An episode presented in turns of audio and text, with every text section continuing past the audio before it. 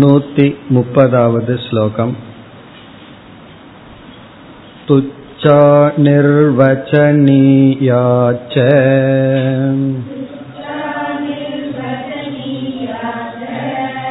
वास्तवी चेत्यसौ त्रिधा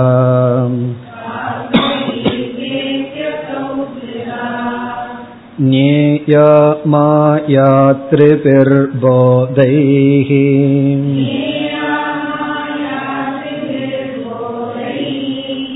श्रौतयौतिकलौकिकैः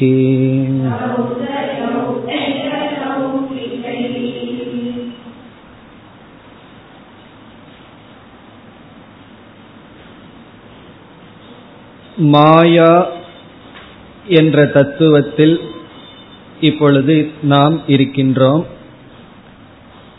முதலில் மாயா என்ற ஒரு தத்துவத்திற்கான லட்சணத்தை கூறினார். தமோரூபா மாயா. இந்த லட்சணம் பிரமாணத்துடனும் கூறினார். இது உபனிஷத்தில் கூறப்பட்ட கருத்து என்று கூறினார். பிறகு இந்த மாயையை மூன்று கோணங்களில் இருந்து விளக்கம் கொடுக்கின்றார். அதை நாம் பார்த்து முடித்தோம். இந்த நூத்தி முப்பதாவது ஸ்லோகத்தில் மூன்று கோணங்களிலும் மாயை எப்படிப்பட்டது என்பதனுடைய சாராம்சத்தை குறிப்பிடுகின்றார். மூன்று கோணங்கள் என்ன என்றால் மூன்று பிரமாணம் என்று நாம் எடுத்துக்கொள்ள வேண்டும். மூன்று ஆங்கிள் மாயையை பார்க்கிறதுனா மூணு பிரமாணத்தின் மூலமாக மாயையை பார்த்தல். அது எப்படி என்றால் முதலில் நம்முடைய பிரத்யக்ஷத்தை பிரமாணமாக எடுத்துக் கொள்கின்றோம். நம்முடைய அனுபவம் பிரத்யக்ஷத்தை எடுத்துக்கொண்டு அனுபவத்தின் அடிப்படையில் மாயையை பார்த்தால் மாயை எப்படிப்பட்டது? இதை இங்கு லௌகிக திருஷ்டி என்று சொல்லப்படுகிறது. லௌகிக திருஷ்டி என்றால் பாமர மக்களினுடைய பார்வையில். லௌகிகன பாமர மக்கள். அதாவது உண்மையை அறியாதவர்கள் விஷயம் தெரியாதவர்கள் அவிவேகிகள் அவர்களுக்கு எது உண்மை என்றால் எது கண்ணுக்கு தெரிகிறதோ அதுதான் உண்மை. அதற்கு மேல சிந்திக்க மாட்டார்கள் வேறு பிரமாணத்தை எடுத்துக்கொள்ள மாட்டார்கள். அப்படி லௌகிக திருஷ்டியில மாயையை பார்த்தால் அந்த மாயை வந்து வாஸ்தவி. வாஸ்தவி அப்படின்னா சத்தியம். அந்த மாயை இருக்கின்றது உண்மை. சத் அந்த மாயை தான் இருக்கு. காரணம் என்ன? இந்த உலகத்தை அவர்கள் பார்க்கிறார்கள். இந்த உலகத்தை எதில் பார்க்கிறார்கள்? பிரத்யக்ஷ பிரமாணத்தில் பார்க்கிறார்கள். இந்த உலகம் இருக்கிறது போல தெரிகிறது. உலகம் இருக்கிறது என்று முடிவுக்கு வருகிறார்கள். இப்ப இந்த உலகம்ங்கிறது மாயையினுடைய வெளிப்பாடு. ஆகவே அவர்களை பொறுத்த வரைக்கும் மாயா பிரபஞ்சம் என்கின்ற தத்துவம் சத்தியம் வாஸ்தவம். இது வந்து பிரத்யக்ஷ பிரமாணம். இந்திரியங்களை பிரமாணம் அதுதான் அறிவை கொடுக்கும் கருவிங்கிற நோக்கில பார்த்தோம் அப்படின்னா மாயையினுடைய லட்சணம் அல்லது மாயை வந்து வாஸ்தவமானது. இனி இரண்டாவது பிரத்யக்ஷத்தை நம்ம விட்டுட்டு யுக்திக்கு செல்கின்றோம். யுக்தி திருஷ்டியா. யுக்தி திருஷ்டியா என்றால் பிரத்யக்ஷம் இப்படி சொன்ன போதிலும் உண்மை என்ன என்று அறிவுபூர்வமாக ஆராய்ச்சி செய்கின்றோம். தர்க்க திருஷ்டி அல்லது யுக்தி திருஷ்டி. பிரத்யக்ஷம் வந்து காணல் நீரை காட்டுது. யுக்தியில நம்ம என்ன பண்றோம்? யுக்திப்படி அங்க கிடையாது. ஏன்னா பாலைவனம் அப்படின்னு சொல்லி அறிவு பூர்வமாக இல்லைன்னு சொல்றோம். அல்லது வேறு நல்ல உதாரணம் வேண்டும் என்றால் நம்முடைய பிரத்யக்ஷ பிரமாணம் சூரியனுடைய உதயத்தை காட்டுகின்றது. ஆனா யுக்தி பிரமாணம் எதை காட்டுகின்றது என்றால் சூரியன் உதிப்பதில்லை அது நகர்வதில்லை என்று ஆராய்ச்சியின் மூலமாக நாம் அதை உணர்கின்றோம். அனுபவ பிரமாணம் பூமி தட்டையா காட்டுது. பிறகு மறுபடியும் ஆராய்ச்சி செய்து அது உருண்டை அப்படிங்கிற அறிவு பூர்வமாக புரிந்து கொள்கின்றோம். அப்ப சூரியனை எடுத்துட்டோம் அப்படின்னா பிரத்யக்ஷ பிரமாணத்தின் அடிப்படையில உதிக்கின்றது அஸ்தமனம் ஆகின்றது. யுக்தியினுடைய திருஷ்டியில பார்த்தோம்னா அது உதிப்பதில்லை அஸ்தமனமும் ஆவதில்லை. அப்படி அறிவுபூர்வமாகவும் நம்ம வந்து ஒரு பொருளை தத்துவத்தை அணுகலாம். இப்படி நாம யுக்தி பூர்வமாக மாயையை அணுகினால் இந்த மாயைங்கிறது என்ன என்று யுக்தி பூர்வமா பார்த்தா என்ன சொல்கின்றார் வித்யாரண்யர்? இந்த மாயை அனிர்வச்சனீயம் அப்படின்னு சொல்றார். அதாவது யுக்தி பூர்வமா மாயையை அணுகணும் அப்படின்னா மாயை வந்து நமக்கு ஒரு புதிராக இருக்கும் விளக்க முடியாத தத்துவமாக இருக்குமா? அப்ப நம்ம மாயையை என்னன்னு சொல்லுவோம்? அதை சத்துன்னு சொல்ல முடியல அசத்துன்னு சொல்ல முடியல என்றெல்லாம் நாம் கூறுவோம். மாயையை ஏன் சத்துன்னு சொல்ல முடியல? பாதனாத். நீக்கப்படுவதனால். இது இல்லை என்று நீக்கப்படுவதனால் அதை ஏன் அசத்துன்னு சொல்ல முடிவதில்லை? பிரதீதேகே அனுபவிக்கப்படுவதனால். இப்ப மாயின்னு என்னமோன்னு நினைக்க வேண்டாம் இந்த புஸ்தகம்னு எடுத்துக்குவோம். நம்ம பார்த்துட்டு இருக்கிற புஸ்தகத்தை யுக்தி பூர்வமா பார்த்தோம்னா அனிர்வச்சனீயம்னு சொல்லுவோம். அனுபவ பூர்வமா பார்த்தோம் பிரத்யக்ஷ பிரமாணத்துல பார்த்தோம்னா சத்தியம்னு சொல்லுவோம். இது என்னுடைய சத்தியமான உண்மையான புஸ்தகம். யுக்தி பூர்வமா பார்த்தா இது வந்து சத்தியம்னு சொல்ல முடியாத காரணம் நான் இதை கிழிச்சிட்டேன் அப்படின்னா புஸ்தகம்ங்கிறது காணாம போயிடும் வெறும் காகிதம் தான் இருக்கும். சரி இது கிழிச்சிட்டா இது இல்லாம போயிருதுன்னு சொல்லி இப்ப புஸ்தகம்னு சொல்ல வேண்டாமான்னு பார்த்தா புஸ்தகம் மாதிரி தான் இருக்கு. இப்ப புஸ்தகம் மாதிரி இருக்கிறதுனால அசத்துன்னு சொல்ல முடியல. இது புஸ்தகத்தை மாதிரியே இருக்கவும் போகிறதில்லை. ஆகவே அதை சத்துன்னு சொல்ல முடியாது. இது என்னன்னா அனிர்வச்சனீயம் விளக்க முடியாத சத் அசத்துக்கு அப்பாற்பட்டதாக இருக்கின்றது என்று நமக்கு தோன்றும். அது வந்து ஒரு ஆச்சரியத்தை குறிக்கும் அல்லது வாயில விளக்க முடியாது என்ற ஒரு நிலைக்கு நம்மை எடுத்து செல்லும். எப்படின்னா யுக்தியை பயன்படுத்தி அணுகினால். இந்த ரெண்டு நமக்கு புரியும் சந்தேகமே வராது. இனி மூணாவது வித்யாரண்யர் சொல்கின்றார் ஸ்ருதியை பிரமாணமாக கொண்டு ஸ்ருதி பிரமாணத்தின் மூலமாக மாயையை அணுகினால் மாயை அப்படிங்கிறது துச்சம் என்று சொல்கின்றார். துச்சம் அப்படின்னா அத்தியந்த அசது. அதுக்கு துச்சம்னாவே புரிஞ்சிருக்கும் சொல்லலாம். துச்சம் அப்படின்னா அத்தியந்த அசத் அப்படின்னா மூன்று காலத்திலும் இல்லாதது. அசத் அப்சல்யூட் நான் எக்ஸிஸ்டன்ஸ் உண்மையிலேயே எப்பொழுதும் இல்லாதது. துச்சம். இப்போ ஸ்ருதியின் மூலமா எப்படி மாயை துச்சமாகுது என்றால் ஸ்ருதி வந்து இருக்கிறது அத்வைதமான பிரம்மன் ஒன்றுதான் அப்படின்னு சொல்லு. இருக்கிறது பிரம்ம ஒன்றுதான் மீது எதுவுமே இல்லை. நேதி நேதின்னு நீக்கு. எதுவுமே கிடையாதுன்னு நேதி. பிறகு ந இக நானாஸ்தி. இங்கு வேற்றுமை கிடையாது. நானான வேற்றுமை. வேற்றுமை கிடையாது என்றெல்லாம் உபனிஷத்தானது இருமையை ஜெகத்தை மாயையை நீக்குகின்றது. அப்போ உபனிஷத் பிரமாணத்தின் படி பார்த்தோம்னா உபனிஷத் பிரமாணத்திலிருந்து ஒரு ஞானத்தடைஞ்சு அந்த ஞான திருஷ்டியில பார்த்தோம்னா மாயைங்கிறது அத்தியந்த அசத் கிடையவே கிடையாது. இனி இப்ப வந்து மாயை இருக்கா இல்லையான்னு கேட்டா அந்த மூணு பதில் சொல்லலாம். ஸ்ருதியினுடைய ஞானத்தின்படி பார்த்தோம்னா மாயை கிடையவே கிடையாது.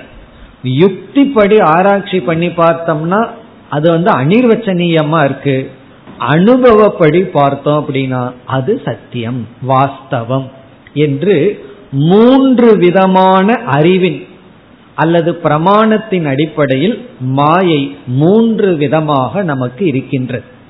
அதுக்கு வந்து ஒரு விதத்துல இருந்ததுன்னா நமக்கு பிரச்சனையே இல்லை. அது மூன்று விதத்தில் இருக்கு. நாம மூன்று விதத்திலும் அணுகலாம்.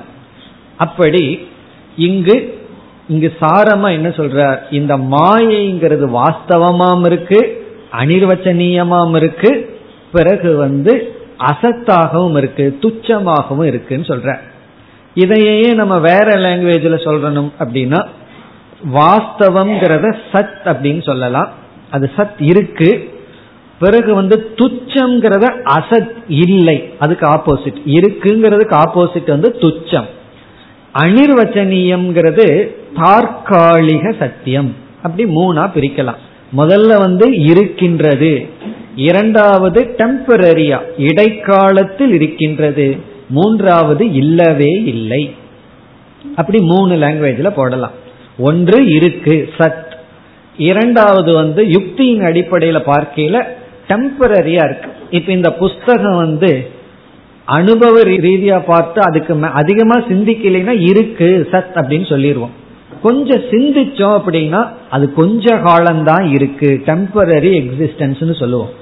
ஞானி என்ன சொல்லுவான்னா புஸ்தகம் இல்லைன்னு சொல்லுவாங்க. எங்க கையில வச்சுட்டு புஸ்தகத்தை படிச்சுட்டு. இப்ப ஞானிய பொறுத்த வரைக்கும் புஸ்தகத்தை படிச்சுட்டே அவன் என்ன சொல்லுவான்? புஸ்தகம்ங்கிறது கிடையாது.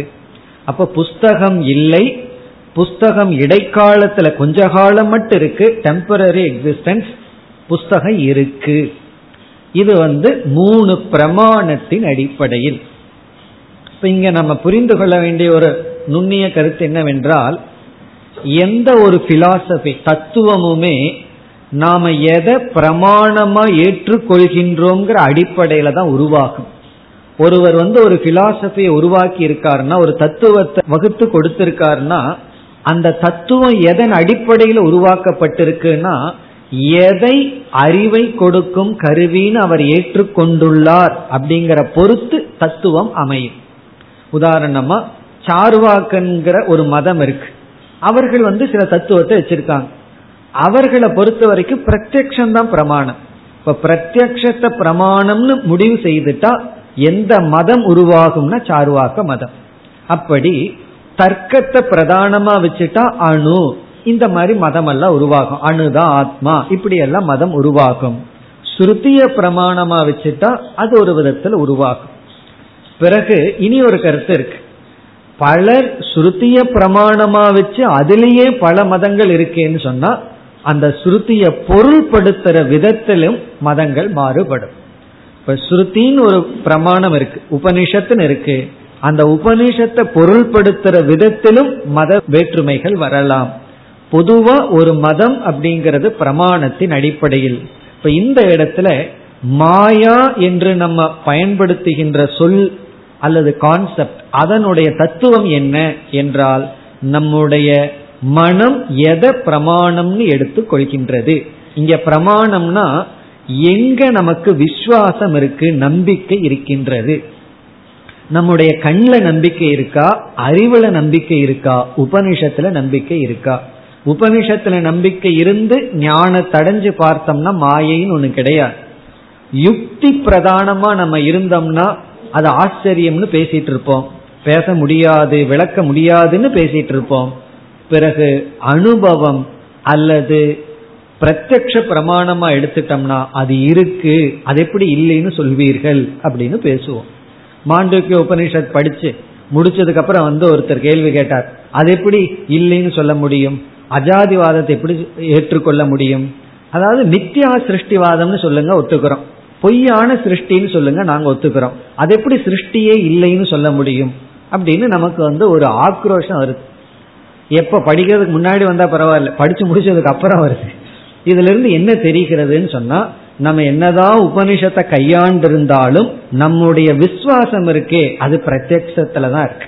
நம்முடைய இந்திரியத்துல தான் நம்முடைய விசுவாசம் இருக்கு. நான் பார்த்து அனுபவிச்சிட்டு இருக்கிற இந்த உலகத்தை பிறக்கவே இல்லை. உலகம் தோன்றவே இல்லைன்னு நீங்க எப்படி சொல்ல முடியும்? பொய்யா தோன்றி இருக்குன்னு சொல்லுங்க. சில சமயம் பொய்யா இருக்கிறது கூட என்ன பாதிக்குது? பாம்பு பொய்ன்னு பாக்குற என்ன பாதிக்குது? அப்ப பொய்யான உலகம் என்ன பாதிக்குதுன்னு என்னால காம்ப்ரமைஸ் பண்ண முடியும்? இல்லாத உலகம் எப்படி என்ன பாதிக்கும்? இப்படி எல்லாம் நம்ம கேள்வி வர காரணம் நம்முடைய விஸ்வாசம் ட்ரஸ்ட் வந்து பிரத்யக்ஷ பிரமாணத்தில் இருப்பதனால். அதையெல்லாம் வித்யாரண்யர் வந்து ஒட்டுமொத்தமா வச்சு லௌகிக திருஷ்டியில மாயை வந்து இருக்கு. பிறகு கொஞ்சம் லௌகிக திருஷ்டியிலிருந்து பிரத்யக்ஷ பிரமாணத்திலிருந்து யுக்தி பிரமாணமா அறிவு பூர்வமா போனோம் அப்படின்னா அந்த மாயையானது அனிர்வச்சனீயமாக இருக்கும் ஆச்சரியமா இருக்கும். இருக்குன்னு சொல்றதா இல்லைன்னு சொல்றதா விவஸ்தை இல்லாம இருக்கே அப்படியெல்லாம் நமக்கு தோன்றும். ஞானத்தை அடைஞ்சிட்டோம் அப்படின்னா அங்கு வந்து மாயைங்கிறது ஒன்று கிடையாது. இப்ப இந்த இடத்துல மறுபடியும் ஒரு சந்தேகம் வரலாம். என்ன சந்தேகம்? அது எப்படி மாயை இல்லைன்னு சொல்ல முடியும்? அப்படின்னு ஒரு சந்தேகம் நமக்கு வரலாம். இப்ப மாயைன்னு ஒன்று இல்லை அப்படின்னா இந்த உலகம்ங்கிறது கிடையாதுதான். உலகம் இல்லதான் எதுவுமே இல்லை. இப்ப எதுவுமே இல்லைங்கிற அறிவு எப்படி வரும். நம்ம தான் பார்த்துட்டு இருக்கிறோமே அப்படிங்கிற கேள்வி வரும் பொழுது நம்ம எதுவுமே இல்லை அப்படிங்கிறது பிரத்யக்ஷ பிரமாணத்தின் அடிப்படையில இல்லைன்னு சொல்லல. ஸ்ருதி பிரமாணத்தின் அடிப்படையில இல்லைன்னு சொல்றோம். கண்ணுக்கு இருக்கு. ஆனா பார்க்கிறது அனைத்தும் சொப்பனத்தை போல அது வெறும் தோற்றம். உண்மையிலேயே கிடையாது. பாரமார்த்திக திருஷ்டியா கிடையாது. வியாபகாரிக பிராதிபாசிக திருஷ்டியா இருக்கு. அதாவது நம்முடைய அனுபவத்துக்கு இருக்குங்கிறது நம்ம என்னைக்குமே இல்லைன்னு சொல்ல முடியாது. ஏன்னா அனுபவிச்சுட்டு இருக்கோம் இங்க ஞானியினுடைய திருஷ்டியா இல்லை அப்படின்னு சொன்னா அதனுடைய அர்த்தம் என்னன்னா அந்த நேரத்துல ஞானி தன்னுடைய உபாதியோடு அபிமானம் வைக்கவில்லை. தன்னை உடல்னு நினைக்கல. தன்னை ஆத்மான்னு நினைச்சு கூறுகின்றான் இப்ப ஞானி தன்னை ஆத்மான்னு நினைச்சு பார்த்தோம்னா ஆத்மாவாகிய எனக்கு இந்த உலகம் இல்லை.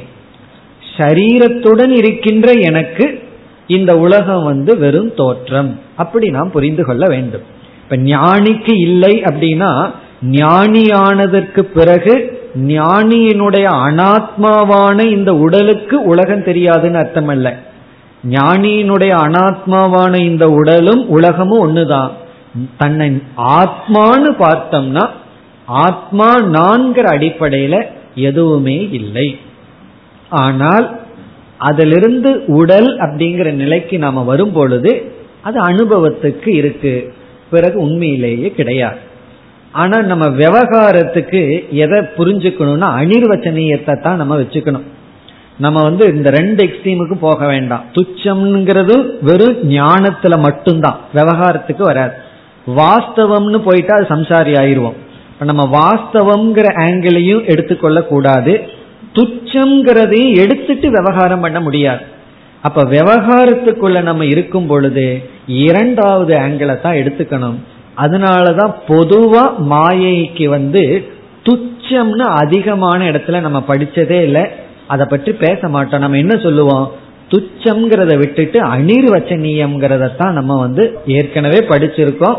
வித்யாரண்யரும் இதற்கு பிறகு அடுத்து வருகின்ற பல ஸ்லோகங்கள்ல துச்சம்ங்கிற ஆங்கிளையும் விட்டுறார் வாஸ்தவம்ங்கிறத விட்டுறார். இந்த அனிர்வச்சனீயத்தை தான் விளக்குகின்றார். ஏன்னா அடுத்த ஸ்லோகத்திலிருந்து மாயைக்கு மேலும் கொடுக்கின்ற விளக்கம் அனைத்தும் அனிர்வச்சனீயம்ங்கிற ஆங்கிள் தான் விளக்குகின்றார். அதைத்தான் நம்ம புரிந்து கொள்ள வேண்டும். ஏன்னா துச்சம் அப்படிங்கிற ஆங்கிள் வந்து ஞான பலனா வரக்கூடியது. அது ஞான நிஷ்டை காலத்துல வரக்கூடிய ஒரு விஷன் அதாவது இல்லை அனிர்வச்சனீயம்னு எதுக்கு நம்ம சொல்லிட்டு இருக்கணும் அப்படின்னு சொல்லியிருக்கிற ஒரு நிலை ஒரு அறிவு. அதனால நம்ம பொதுவா மாயைய துச்சம்னு பார்க்கவே மாட்டோம் பார்த்திருக்கவும் மாட்டோம் மற்ற இடங்கள்ல. காரணம் என்னன்னா சத்தா பற்றிய விசாரத்துல நம்ம எப்படி அறிமுகப்படுத்துவோம்? ஒன்று வந்து பர்மனண்டா இருக்கு இனி ஒன்னு இல்லவே இல்லை. இனி ஒன்னு வந்து இடைக்காலத்தில் இருக்கு. அந்த இடைக்காலத்தில் இருக்கிறதா மித்தியா? மாயைங்கிறது மித்தியான்னு சொல்லித்தான் நம்ம படிச்சிருக்கோம் இது வரைக்கும் மாயைய துச்சத்தோட நம்ம வந்து சமப்படுத்துவதே கிடையாது. ஏன்னா மாயைங்கிறது மித்தியா அதை இடைக்காலத்தில் இருக்குன்னு தான் படிச்சிருக்கோம். இதற்கு மேலேயும் அப்படித்தான் படிக்க போறோம். ஏன்னா நம்ம வந்து யுக்தியினுடைய பிரதானத்தில் இருக்கோம். அந்த யுக்தி வந்து ஸ்ருதியினுடைய பலத்திலிருந்து எடுத்துக்கொண்ட யுக்தி. இங்கு துச்சம்னு இவர் சொன்னது ஞான நிஷ்டையிலிருந்து பார்க்கும் பொழுது அதை இல்லை என்றே நாம் கூறலாம். இப்ப வந்து காணல் நீர் இருக்கு. அந்த காணல் நீர் வந்து இருக்கு உண்மைன்னு அறியாமையில நினைச்சிட்டு இருக்கோம் பிறகு வந்து அது காணல் நீர்னு தெரிஞ்சதற்கு பிறகு அது இல்லைன்னே சொல்லிவிடலாமே. நாம ஏன் அதற்கு பிறகு அது அனிர்வச்சனீயம் அப்படின்னு சொல்றோம் அப்படின்னா மீண்டும் அதனுடைய தோற்றத்துக்கு ஒரு முக்கியத்துவத்தை கொடுத்துறோம் அது தோன்றுகிறதுங்கிறதுக்கு முக்கியத்துவம் கொடுக்கறதுனால தான் மித்தியான்னு சொல்லிட்டு இருக்கோம் அந்த தோற்றத்துக்கு முக்கியத்துவம் கொடுக்கல அப்படின்னா நம்ம அசத்துன்னு தான் சொல்லணும் இல்லைன்னு தான் சொல்ல வேண்டும். இப்ப மாயையை நம்ம இல்லைன்னு சொல்லலாம். அந்த தோற்றத்துக்கு நாம் முக்கியத்துவம் கொடுக்கவில்லை என்றால். இப்ப இந்த விதத்துல நம்ம வந்து மாயையை புரிந்து கொள்வோம். இதற்கு மேல அனிர்வச்சனீயம் தான் நம்ம வந்து பார்க்க போறோம். அதுலதான் விசாரம் செய்ய வேண்டியது இருக்கு. துச்சம்னு புரிஞ்சுட்டா அதுக்கப்புறம் பேசுறதுக்கு ஒண்ணும் கிடையாது கேட்கறதுக்கு ஒண்ணும் கிடையாது.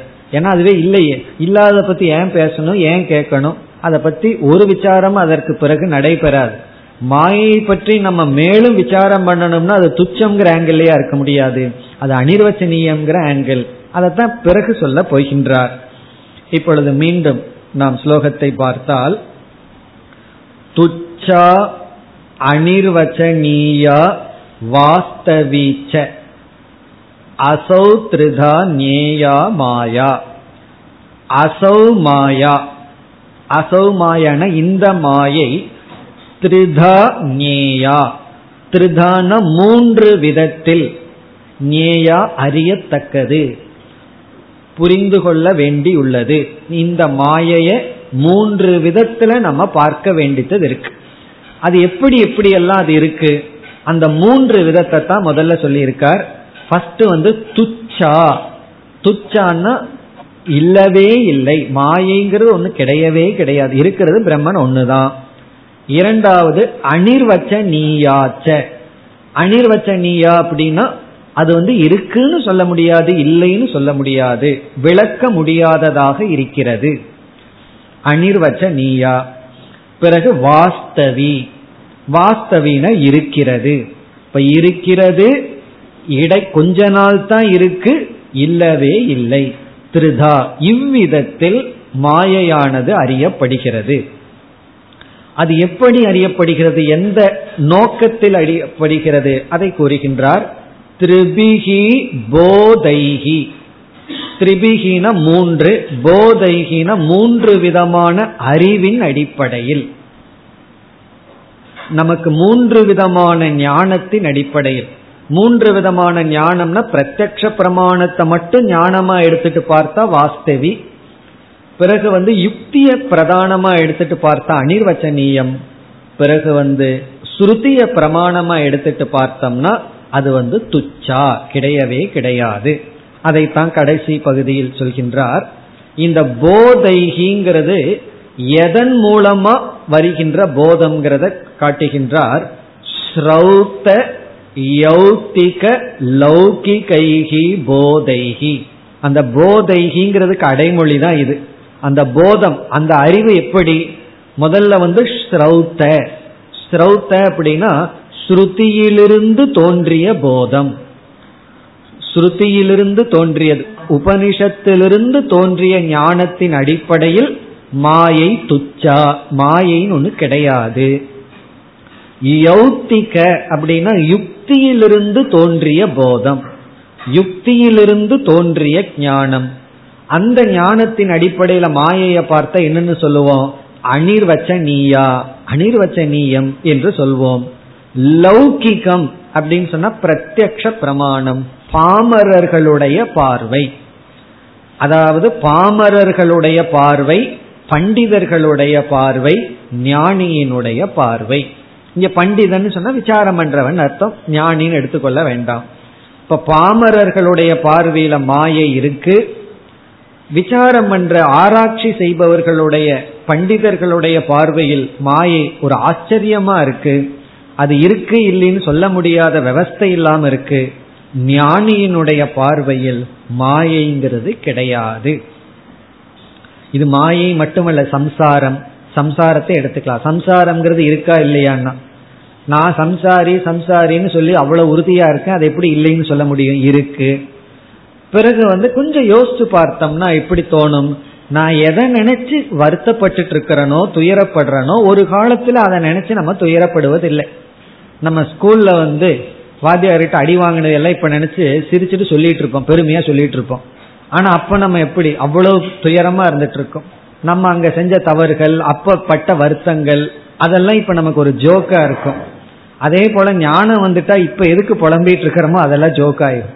அப்படி ஒரு காலத்துல சீரியஸா எதற்கு புலம்பி வருத்தப்பட்டமோ ஒரு காலத்துல அதெல்லாம் நமக்கு ஒரு நகைச்சுவையா இருக்கு. இப்ப இதை நினைச்சு பார்க்கும்போது நமக்கு ஆச்சரியமா இருக்கும் அப்ப எது உண்மை? அப்ப சம்சாரம்ங்கிறது விளக்க முடியாத மாதிரி இருக்கே. துயரம் வரும்பொழுது பெருசா இருக்கு. போனதற்கு அப்புறம் அது துயரமா தெரிவதில்லை. ஆகவே இது அனிர்வச்சனீயமா இருக்குன்னு சொல்லலாம்.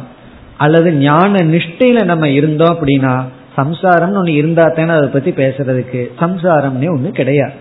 உடலுக்கு மனதிற்கு வேணா வழி வரலாம் போலாம். ஆனா எனக்கு ஆத்மாவுக்கு ஒன்றும் இல்லை என்று இதை நம்ம வந்து மாயைங்கிறத வந்து ஒரு புஸ்தகத்தை எடுத்துக்கலாம் அல்லது மாயைன்னு பிரபஞ்சத்தை எடுத்துக்கலாம் அல்லது சம்சாரத்தை எடுத்துக்கலாம். எதை வேண்டுமானாலும் இந்த உலகத்தை எடுத்துக்கலாம்.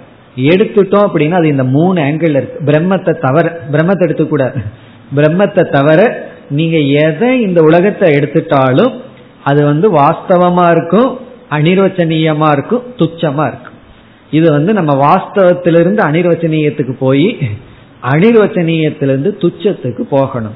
துச்சத்துல நம்ம இருந்து பிரம்மனா இருந்து பார்க்க வேண்டும். துச்சத்திலேயே இருந்துட்டோம்னா சூன்யவாதி ஆயிடுவான். ஒண்ணுமே இல்லைன்னு ஆயிடுவோம் அப்படி இல்லை நான் இருக்கேன். என்னை தவிர வேற எதுவும் கிடையாது.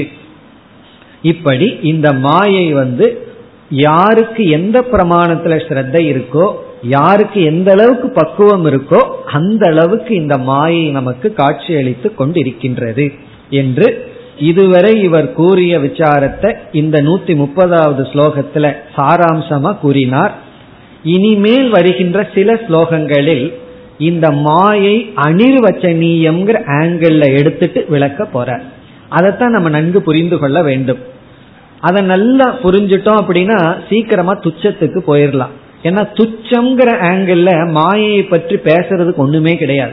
அதுவே இல்லைன்னு சொல்லியாச்சு. அதை பத்தி ஏதாவது சொல்லுங்கன்னா மாயை அப்படிங்கிறது ஒண்ணுமே இல்லை அப்படின்னு சொன்னதுக்கு அப்புறம் இல்லாததை பத்தி என்ன பேசுறதுக்கு இருக்கு?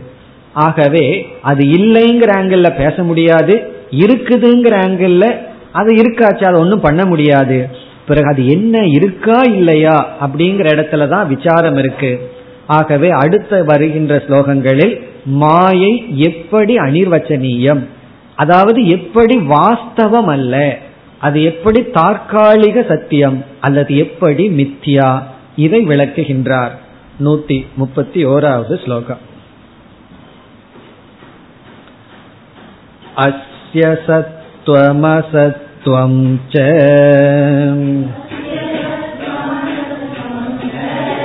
जगतो दर्शयत्यसौ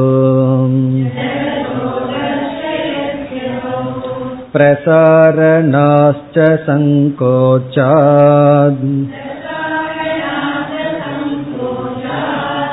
यथा चित्रपटस्तथा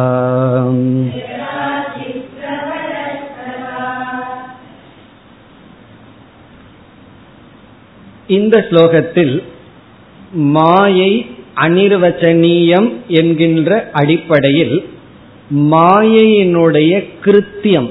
கிருத்தியம்னா என்ன வேலை மாயை செய்து கொண்டிருக்கிறதுன்னு சொல்றார். கிருத்தியம்னா அதனுடைய ஜாப் மாயை என்ன செய்து கொண்டிருக்கிறது என்று இந்த ஸ்லோகத்தில் கூறுகிறார்.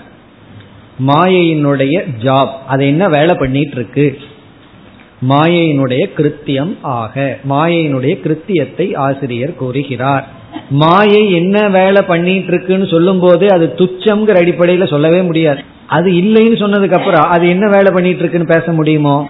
அது சொல்ல முடியாது. ஆகவே அது வந்து ஒரு அனிர்வச்சனீயமான ஒரு தத்துவம். விளக்க முடியாத ஒரு விவஸ்தை இல்லாத ஒரு தத்துவம்.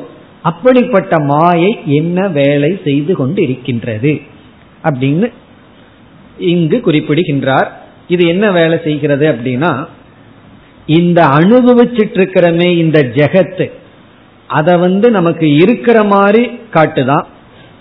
பிறகு வந்து இல்லாத மாதிரியும் காட்டுகின்றதாம். ஜெகத்தினுடைய இருப்பையும் இல்லாமையையும் மாறி மாறி மாயை காட்டிக்கொண்டு இருக்கின்றது இதுதான் மாயை செய்கிற வேலை. மாயை என்ன பண்ணிட்டு இருக்குன்னா இந்த ஜெகத்து இருக்குன்னு சில நேரம் காட்டுதான். சில நேரம் வந்து இது இல்லை அப்படின்னு காட்டுதான். இந்த ரெண்டு தான் மாயை பண்ணிட்டு இருக்கான் சில பேர் வீட்டில் இருந்தா நான் இருக்கேங்கிறத காட்டிட்டே இருப்பார்கள். இல்லை அப்படின்னா அவங்களுக்கோட எக்ஸிஸ்டன்ஸ் போயிருமல்ல. அப்படி தன்னுடைய இருப்பை காட்டிக்கொண்டே இருப்பார்கள். தான் இருக்க அப்படிங்கிறத காட்டிட்டு இருக்கிறது. அப்படி இந்த மாயை என்ன பண்ணுதான் நாம் அனுபவிக்கிற இந்த உலகத்தை இருக்குன்னு காட்டுதான். சரி அது இருக்காச்சே சந்தோஷமா இங்கேயே இருந்துடலாமேனா திடீர்னு இல்லைன்னு காட்டு. தத்துவம் உலகத்தினுடைய அசத்துவத்தை மாறி மாறி காட்டிக்கொண்டு இருக்கின்றது அதுதான் முதல் வரியில கூறுகின்றார். அஸ்ய சத்துவம் அசத்துவம் ஜெகதக. இந்த அஸ்யங்கிற வார்த்தை எடுத்து ஜெகதகங்கிற பக்கத்துல போடணும். அஸ்ய ஜெகதக. இந்த உலகத்தினுடைய. அஸ்யன இந்த. ஏன் இந்தன்னு சொல்றாருன்னா நம்ம அனுபவிச்சிட்டு இருக்கிறதுனால நம்ம அனுபவிச்சிட்டு இருக்கிற இந்த உலகத்தினுடைய சத்துவம்.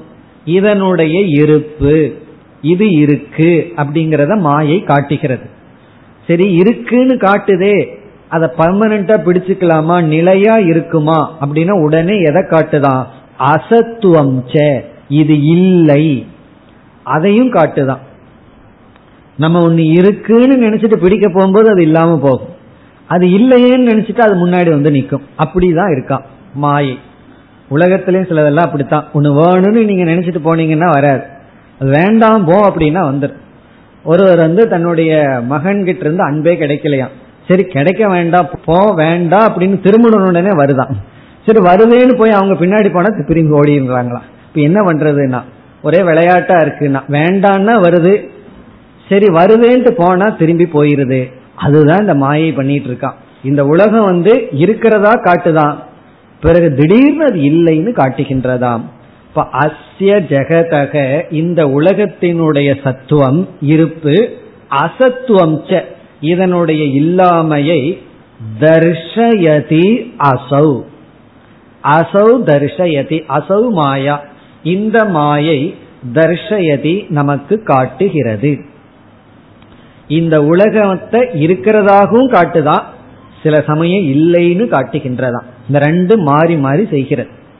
இதுல இருந்து என்ன அப்படின்னா இந்த உலகம் வந்து நிலையாக நித்தியமாக இல்லை. இப்ப அசத்துன்னு சொல்ல முடியாது சத்துன்னு சொல்ல முடியாது. எப்ப இருக்கிற மாதிரி காட்டுது எப்ப இல்லாத மாதிரி காட்டுது அப்படின்னா நம்ம பல கோணத்துல இதை பார்க்கலாம். இப்போ ஒரு பொருள் வந்து ஸ்திதி காலத்துல அது இருக்கிற மாதிரி காட்டுது. இப்ப இந்த புஸ்தகம் இருக்கு அது இருக்கிறதுனால இருக்கிற மாதிரி காட்டுது. இப்ப ஸ்திதி காலம் இந்த புஸ்தகத்துக்கு. இந்த புஸ்தகத்தை நம்ம கிழிச்சிட்டோம் அல்லது நெருப்புல போட்டோம்னா அது அதனுடைய பிரளய காலம். அதுக்கப்புறம் இந்த புஸ்தகம் கிடையாது.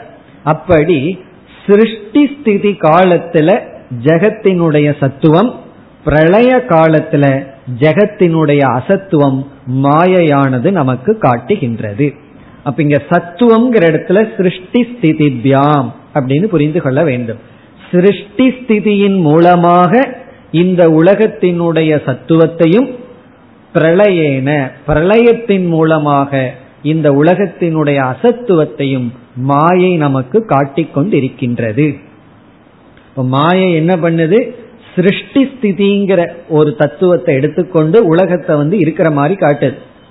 அதாவது தான் இந்த உலகத்தை படைக்கின்றது உலகமாக உருவாகின்றது பிறகு கொஞ்ச நாள் இருக்கு அப்ப இந்த மாயை என்ன பண்ணுது? உலகத்தினுடைய இருப்பை காட்டுகிறது. அப்படி இருக்கிறது இல்ல பிறகு பிரளயம் ஆகின்றது அப்பொழுது இதனுடைய இல்லாமையை காட்டுகின்றது. இது வந்து முழு உலகத்தினுடைய பிரளயத்தையும் நம்ம எடுத்துக்கலாம். அல்லது உலகத்தில் இருக்கிற ஒரு பொருள் எடுத்துக்கலாம். நீங்க எந்த பொருளை வேண்டுமானாலும் எடுத்துக்கலாம். அந்த பொருளுக்கு சிருஷ்டின்னு ஒரு காலம் இருக்கு ஸ்திதின்னு ஒரு காலம் இருக்கு லயம்னு ஒரு காலம் இருக்கு. அப்படின்னு என்ன? அது இல்லாம போகும். அது எந்த பொருளை வேண்டுமானாலும் எடுத்துக்கலாம். எக்ஸப்ஷன் வந்து பிரம்ம பிரம்மத்தை தவிர நீங்க இந்த உலகத்துல எந்த பொருள் எடுத்துட்டாலும் அதற்கு தோற்றம்னு ஒரு காலம் இருக்கிறதுன்னு கொஞ்ச காலம் பிறகு இல்லைன்னு ஒரு காலம். இப்படி இந்த மாயை இதை பண்ணிட்டு இருக்கான் அப்படின்னா என்ன? இந்த மாயை வந்து எல்லாத்தையுமே தற்காலிகமா வச்சிருக்கு. சத்தாகவும் இல்லை அசத்தாகவும் இல்லை. Temporary existence is equal to what சத்தும் கிடையாது அசத்தும் கிடையாதுன்னு அர்த்தம். சத்துனா முழுமையாக இல்லை இருக்குன்னு சொல்ல முடியாது. இல்லைன்னு சொல்ல முடியாது. அப்படி இது காட்டிக்கொண்டு இருக்கின்றது இதற்கு ஒரு உதாகரணம் கொடுக்க விரும்புகிறார் வித்யாரண்யர். இந்த அத்தியாயத்துல ஆரம்பத்துல கூறிய உதாகரணத்தை இரண்டாவது வரியில் குறிப்பிடுகின்றார். சித்திரப்படம் ஞாபகம் இருக்கோ? ஆரம்பத்துல பார்த்து மறந்துருக்கோம். அந்த சித்திரப்படம் அந்த சித்திரப்படம்ங்கிறது ஒரு வெண்மையான துணியில விதவிதமான படங்கள் வரையப்பட்டுள்ளது. அந்த துணியை வந்து நம்ம மடிச்சு வச்சுட்டோம் அப்படின்னா எவ்வளவு தூரம் ஃபோல்டு பண்ண முடியுமோ ஃபோல்டு பண்ணி கையில வச்சுட்டோம் அப்படின்னா அதுல ஒரு படமும் இல்லை. அதை நம்ம விரிச்சோம் அப்படின்னா அதுல நீர் இருக்கு மலைகள் இருக்கின்றது மனிதர்கள் இருக்கிறார்கள் ஊர் இருக்கு எல்லாமே இருக்கு.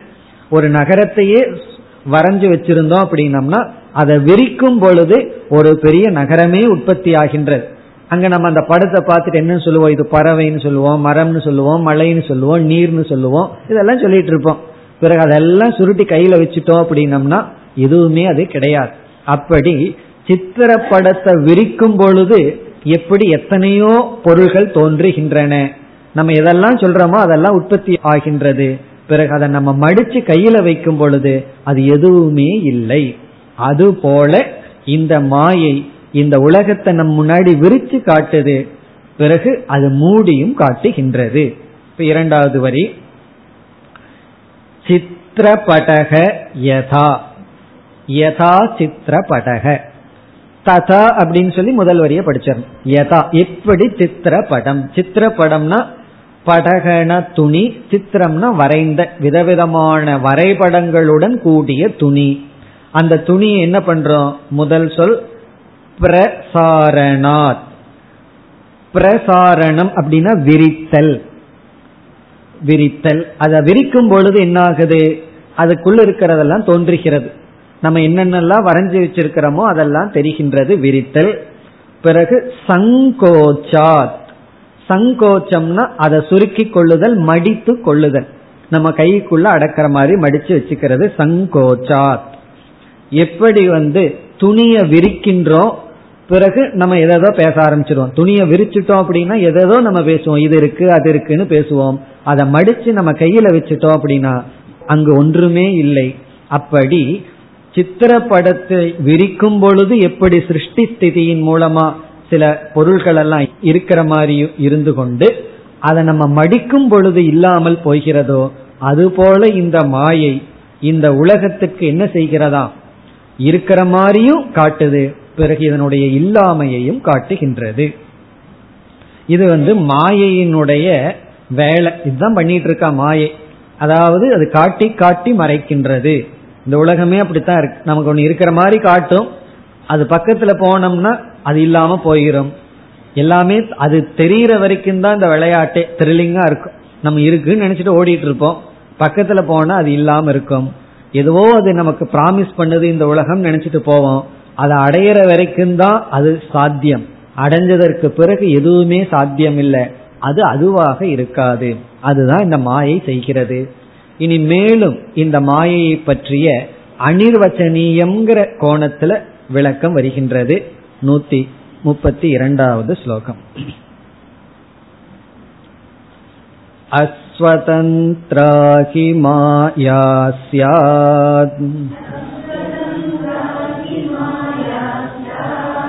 अप्रतीतेर्विनाचितिम्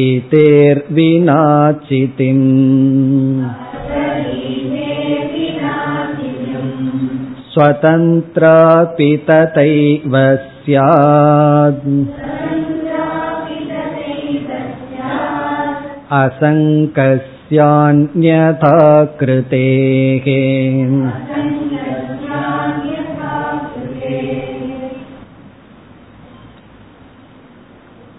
மாயை அனிர்வச்சனீயம் என்பதனுடைய மேலும் விளக்கம். இப்ப அனிர்வச்சனீயம்னு சொல்லும் பொழுது நம்ம பொதுவா என்ன பார்த்தோம்? அதை சத்துன்னு வச்சனீயம் பண்ண முடியாது சொல்ல முடியாது. அசத்துன்னு சொல்ல முடியாதுன்னு பார்த்தோம். அதே போல இந்த மாயைக்கு வேற விதத்திலையும் சொல்ல முடியாது அப்படின்னு இங்கு குறிப்பிடுகின்றார். அதாவது இந்த மாயை சுதந்திரமா இருக்கா? என்று கேட்டா சுதந்திரமா இருக்குன்னு சொல்ல முடியாது. அல்லது ஒன்றை சார்ந்து அஸ்வதந்திரமா இருக்கா? அப்படின்னு கேட்டா அப்படியும் சொல்ல முடியாது. இந்த விதத்திலையும் அனிர்வச்சனீயம் என்று விளக்குகின்றார். அதாவது இந்த வேலையை பண்ணிட்டு இருக்கிற மாயை வந்து சுதந்திரமா இருந்து இயங்கிக் கொண்டிருக்கா இல்ல எதையாவது ஒன்றை சார்ந்து இருக்கா அப்படின்னு கேட்டா இது சுதந்திரமாவும் இருக்குன்னு சொல்ல முடியாது. சார்ந்து இருக்குன்னு சொல்ல முடியாது. அல்லது ஒரு கோணத்துல பார்த்தா சுதந்திரமா இருக்கிற மாதிரி தெரியுது. இனி ஒரு கோணத்துல பார்த்தா அஸ்வதந்திரமா இருக்கிற மாதிரி இருக்கு. அதாவது சுதந்திரமா இல்லை அப்படின்னு தெரிகிறது என்று விளக்குகின்றார். இப்படி எல்லாம் விளக்கி கடைசியில நம்ம என்ன செய்ய போறார்னா மாயைங்கிறது ஒரு பெரிய குழப்பமா இருக்கே அப்படின்னு ஒரு குழப்பத்தை நம்ம மனசுல வித்யாரண்யர் உண்டு பண்ண போற அப்படி உண்டு பண்ணிட்டாருன்னா அவர் ஜெயிச்சிட்டாருன்னு அர்த்தம். பிறகு என்ன சொல்ல போறார்? இந்த குழப்ப சொரூபந்தான் மாயை அப்படின்னு சொல்ல போறார். இந்த மாயையினுடைய சொரூபமே குழப்பந்தான். நீங்க வந்து கடைசி நமக்கு என்ன அட்வைஸ் பண்ண போறாருன்னா இந்த குழப்பத்திலிருந்து தப்பிச்சுக்க முயற்சி செய்யாதீர்கள் தோல்வி அடைவீர்கள் குழப்பம்னு புரிஞ்சுட்டீங்கன்னா போதும் அப்படின்னு சொல்ல போற இது குழப்ப சொரூபந்தான் அப்படின்னு புரிஞ்சிட்டா போதும். அப்படின்னு சொல்லி அப்படி ஒரு தெளிவுபடுத்த போற. இது குழப்ப சுரூபம்னு ஒரு தெளிவு வந்துட்டா குழப்பம் இல்லை அப்படின்னு சொல்ல போற. அப்படித்தான் இவர் டெவலப் பண்ண போற. அதற்கு வந்து மாயை வந்து சுதந்திரமா அஸ்வதந்திரமா அப்படின்னு இப்பொழுது கேள்வி. சுதந்திரம்னா அதற்குன்னு இண்டிபெண்ட் எக்ஸிஸ்டன்ஸ் இருக்கா? தானே சுதந்திரமா இருந்து செயல்படுதா? அப்படின்னு கேட்டா முதல்ல என்ன சொல்ல போற ஆமா அது சுதந்திரம் தான் அது சுதந்திரமா இருக்கும்பார் பிறகு இனி ஒரு ஆங்கிள் பார்த்தா சுதந்திரமா இல்ல அப்படின்னு சொல்ற. அது சுதந்திரம் அஸ்வதந்திரம் ச அப்படின்னு சொல்ற. அப்ப நமக்கு சந்தேகம் வரலாம். அது எப்படி ஒண்ணு வந்து சுதந்திரமாவும் அஸ்வதந்திரமாவும் இருக்க முடியும்? சரி ரெண்டனுடைய சேர்க்கையானா அதுவும் இல்லை. நான் வந்து எஜமானனாகவும் அதே சமயத்துல அடிமைப்பட்டவனாகவும் சேர்ந்து இருக்க முடியாது. ஒன்னா எஜமானனா இருக்கலாம் அல்லது எஜமானனுக்கு கீழே வேலை செய்யறவனா இருக்கலாம். ரெண்டு சேர்ந்து இருக்க முடியாது. இந்த மாயை வந்து ரெண்டு சேர்ந்து இருக்க முடியாது. ஆனா ரெண்டு இருக்கிற மாதிரியும் தெரியுது. சுதந்திரமாம் இருக்கு அஸ்வதந்திரமா இருக்கு. ஆகவே இது அனிர்வச்சனீயம். அதுதான் கன்க்ளூஷன் முடிவு வந்து அனிர்வச்சனீயம். இப்ப முதல்ல வந்து அஸ்வதந்திரம்ங்கிற கருத்தை எடுத்துக்குவோம். இந்த மாயை வந்து இண்டிபெண்டா தனித்து இயங்குமா அப்படின்னா அது இயங்காது அப்படின்னு சொல்ற. காரணம் என்ன என்றால் இந்த மாயை அப்படிங்கிறது வந்து ஒரு விதமான நாம ரூப தத்துவம் தான் அது வந்து ஒரு வஸ்துவிலிருந்து விலகி நிற்காது இப்ப இதை நம்ம புரிஞ்சுக்கணும் அப்படின்னா நம்ம பானைக்கு போவோம். பானை அப்படின்னு ஒரு சொல் இருக்கு. பானைக்கு ஒரு உருவம் இருக்கு. இந்த சொல் பானைங்கிற சொல்லும் பானைங்கிற உருவமும் களிமண்ணிலிருந்து சுதந்திரமா இருக்குமோ? களிமண்ணை சாராம இருக்க முடியுமோ? அப்படின்னா முடியாது. இப்ப வந்து நம்ம ஒரு ஒரு இடத்துல சொல்றோம் எனக்கு களிமண்ணை கொடுத்துட்டு பானையை நீங்க வச்சுக்குங்க நாம ரூபத்தை நீங்க வச்சுக்குங்கன்னா முடியுமோ? நகையில் இருக்கிற ஃபார்ம் அதை நீங்க வச்சுட்டு நீங்க தங்கத்தை எனக்கு கொடுத்துருங்கன்னு சொல்ல முடியாது. ஆகவே தங்கம் அல்லது களிமண் இல்லாமல் பானை அப்படின்னு ஒரு தத்துவமோ நகைங்கிறதோ ஒன்று கிடையாது. அது விளங்காது. ஆகவே இந்த நாம ரூபம்ங்கிறது வந்து ஒரு வஸ்துவை சார்ந்துதான் இருக்கின்றது. அதுபோல மாயை பிரம்மத்தை சார்ந்து இருக்கிறதுனால மாயையானது இந்த சைத்தன்ய ரூபமான பிரம்மத்திலிருந்து தனியாக இல்லாததனால் அஸ்வதந்திரம் அப்படின்னு சொல்றார். இப்ப மாயை அஸ்வதந்திரா. மாயையானது சுதந்திரம் அல்ல. தனித்து அது இருக்காது. இங்க தனித்துனா தான் சார்ந்திருக்கின்ற சைத்தன்யமான பிரம்மத்திலிருந்து விலகி அது இருக்காது. எப்படி சொல்லலாம். கடக அஸ்வதந்திரக. பானையானது சுதந்திரம் அல்ல. களிமண்ணிலிருந்து தனித்து நிற்காது. அதே போல நகைகள் ஆபரணங்கள் அஸ்வதந்திரங்கள். அது சுதந்திரமா நிற்காது. தங்கத்திலிருந்து வேறாக அது நிற்காது. அப்படி பிரம்மாசிரயா மாயான்னு படிச்சிருக்கோம். பிரம்மத்தை சார்ந்து இருக்கிறது மாயை. பிரம்மத்தை நீக்கிட்டோம்னா மாயைன்னு ஒண்ணு இல்லாததனால் மாயை வந்து அஸ்வதந்திரம். அதத்தான் முதல் வரியில சொல்கின்றார். அஸ்வதந்திராகி மாயா சியாத் மாயா மாயா என்பது அஸ்வதந்திரா சியாத். அஸ்வதந்திரமாக இருக்கின்றது. அஸ்வதந்திரமான தன்மை உடையது. அஸ்வதந்திரம்னா தனியா இண்டிபெண்டா அது நிக்க முடியாது. ஒன்றை சார்ந்துதான் இருக்கணும். சரி அது எப்படி நிரூபிக்கிறீர்கள்? இந்த அஸ்வதந்திரம்ங்கிறத நிரூபிக்கின்றார் அடுத்த சொல்லில். அப் அப்பிரதீதேகே சிதம் இதை நம்ம படிக்கும்போது சித்தின் வினா. சித்தின் வினா. சித் இல்லாமல். சித்தி இந்த இடத்துல சித்தி அப்படின்னு சொன்னா சைத்தன்யம் அர்த்தம். அதாவது சித்துக்கு இனியொரு சொல் சித்தி. இப்ப சித்திம் அப்படின்னா சைத்தன்யம். சித்திம் வினா அப்படின்னா சைத்தன்யம் இல்லாமல் அப்பிரதீதேகே. அது விளங்காததனால் இல்லாததனால். அதுக்கு தோற்றமே கிடையாது. இத நம்ம உதாரணத்துல புரிஞ்சுக்கணும்னா களிமண் இல்லாமல் பானைக்கு பிரதீதி தோற்றம் இல்லாததனால் தங்கம் இல்லாமல் நகைகளுக்கு ஒரு இருப்பு தோற்றம் இல்லாதது போல சைத்தன்யம் இல்லாமல் இந்த மாயையானது தனித்து இல்லாததனால் இந்த மாயை அஸ்வதந்திரம். இந்த கருத்தெல்லாம் உபனிஷத்தினுடைய அடிப்படையில பேசுகிறார். ஏன்னா வேறு மதவாதிகள் சாங்கியர்கள் யோக மதவாதிகள் தார்க்கிகர்கள் எல்லாம் மாயை சைத்தன்யம் ரெண்டுக்கும் சமமான சத்தத்தை கொடுத்திருக்காங்க. மாயை வேறு சைத்தன்யம் வேறுன்னு சொல்லி உள்ளார்கள். ஆனா நம்ம வந்து உபனிஷத்தினுடைய அடிப்படையில போறோம். அதனால வந்து ஸ்ருத்திய ஆதாரமா வச்சுட்டு தான் இப்படியெல்லாம் நம்ம மாயைக்கு பேச முடியும்.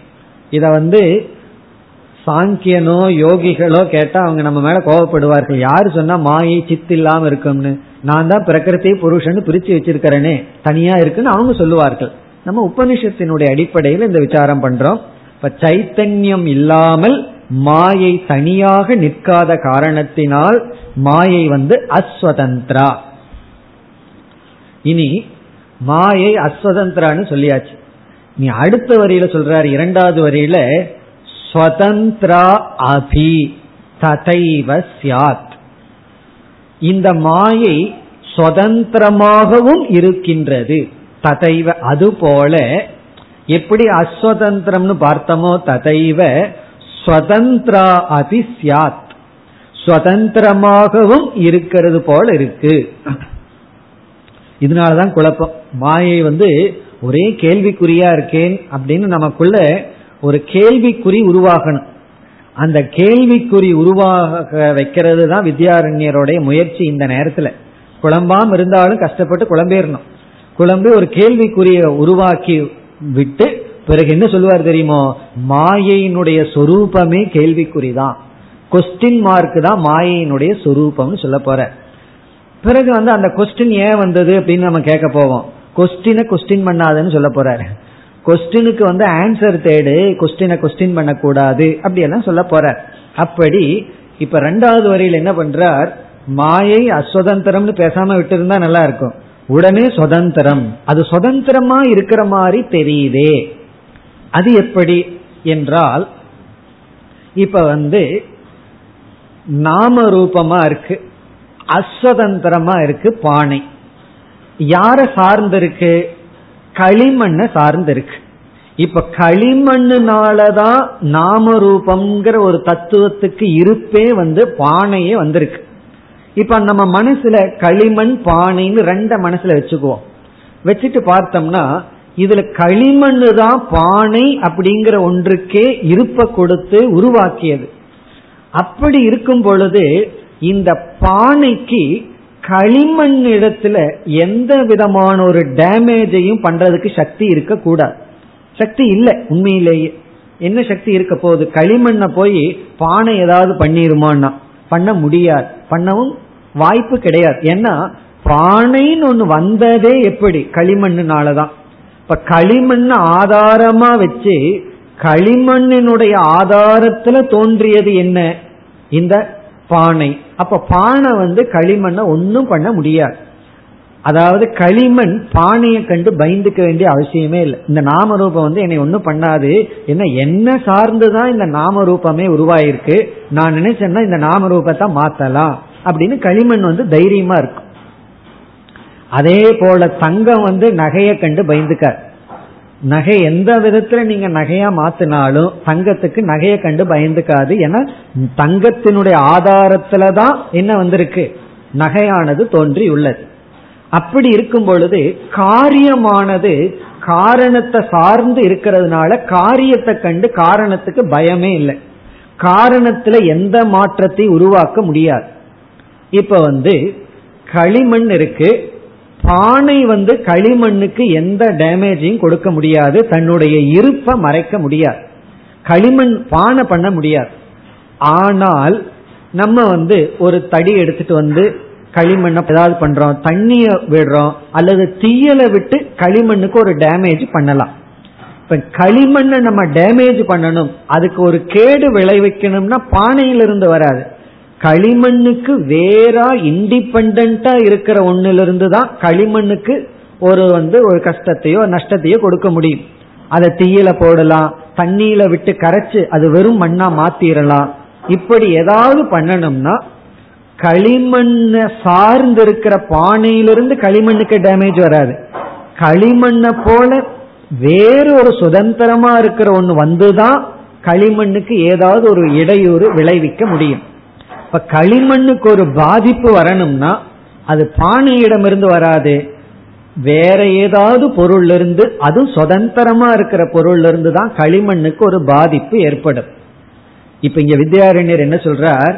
இந்த சைத்தன்யத்துக்கு ஒரு பாதிப்பு ஏற்படணும்னா சைத்தன்யத்தை சார்ந்து இருக்கிற மாயையிலிருந்து வரக்கூடாது வர முடியாது. ஏன்னா மாயை தான் சைத்தன்யத்தை சார்ந்து இருக்கே. ஆனா அனுபவத்துல என்ன தெரியுது? இந்த சைத்தன்யத்தே மாயை மறைச்சு விடுதே. இந்த மாயை என்ன பண்ணுது?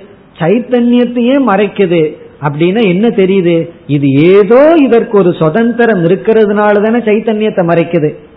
இப்ப வந்து களிமண்ணை நம்ம வந்து தீ வந்து களிமண்ணை வந்து எதையாவது ஒரு இடையூறு களிமண்ணுக்கு கொடுக்குது அப்படின்னா அது தீக்கு ஒரு சுவாதந்திரியம் இருக்கிறதுனால தானே அதே போல இந்த மாயைக்கு தனக்குன்னு ஒரு சக்தி இருக்கிறதுனாலதான் ஒரு சுதந்திரம் இருக்கிறதுனாலதான் என்ன செய்து விடுகிறது?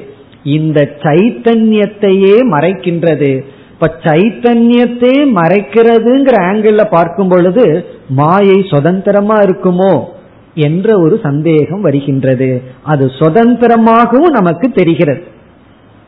மாயை வந்து சைத்தன்யமா இருக்கிற என்ன சார்ந்திருக்குதுன்னு ஒரு ஆங்கிள் இனி ஒன்னு பார்த்தா என்னுடைய சொரூபத்தையே மறைச்சிட்டு எங்கிட்டயே விளையாட்டு காட்டிட்டு இருக்கேன்னா. அப்ப அது சுதந்திரமாகவும் இருக்கோ? ஆகவே இது எந்த சுதந்திரமா அசுதந்திரமா? ஒரே குழப்பமாக இருக்கிறது. அதுதான் மாயை. இரண்டாவது வரையில பார்த்தோம்னா சுதந்திராபி ததைவசியாத் சுதந்திரமாகவும் மாயை இயங்குகின்றது. அது எப்படி இயங்குறது போல நமக்கு தோன்றுகிறது? அசங்கசிய அந்நதா கிருதேகே. அசங்கசிய அசங்கமான பிரம்மத்துக்கு எதனுடனும் சம்பந்தப்படாத சைத்தன்யத்தை அந்நதா கிருதேகே அது வேற மாறி மாற்றுவதனால். கூட்டஸ்த சைத்தன்யத்தை சம்சாரி ஜீவனாக மாற்றுவதனால். என்ன நம்ம எல்லாம் ஒரிஜினலா பிரம்மனா இருந்தோம். இப்போ இருக்கோம். ஆனா இப்ப எப்படி தெரியுது? சம்சாரியா நம்ம மாறிட்டோம். அப்படி என்ன பண்ணுதான் இந்த மாயை? தான் சார்ந்திருக்கிற பிரம்மத்தையே சம்சாரியாக மாற்றுவதனால். அந்நதா கிருதேகே அப்படின்னா வேறு விதத்தில் மாற்றுவதனால். வேறு விதம்னா அசங்கமானதை சங்கமாக அசம்சாரியை சம்சாரியாக மாற்றுவதனால். அப்படி மாற்றணும்னா மாயைக்குன்னு ஒரு பவர் இருக்கணுமே. பகவான் வேற சொல்லியிருக்காரு மம மாயா துரத்தியா என்னுடைய மாயை பெரியது அவ்வளவு சுலபமா தாண்ட முடியாது. இப்ப மாயைக்குன்னு ஒரு சுதந்திர பவர் இருக்கிற மாதிரி இருக்கு. அதே சமயத்துல சைத்தன்யத்திலிருந்து தனியாகவும் இல்லை. இந்த மாயை சுதந்திரமா அஸ்வதந்திரமா? ரெண்டு விதத்திலையும் சொல்ல முடிவது போல் இருக்கின்றது. இது ஒரு ஆச்சரியமாக இருக்கிறது. என்று இங்கு மாயை மீண்டும் அனிர்வச்சனீயம் என்ற கருத்தை விளக்கியுள்ளார். மேலும் நாம் அடுத்த வகுப்பில் பார்ப்போம் ஓம் போர் நமத போர் நமிதம் போர் போர் நமுதச்சதேம் पूर्णस्य पूर्णमादाय पूर्णमेवावशिष्यते ॐ शान्ति शान्ति शान्तिः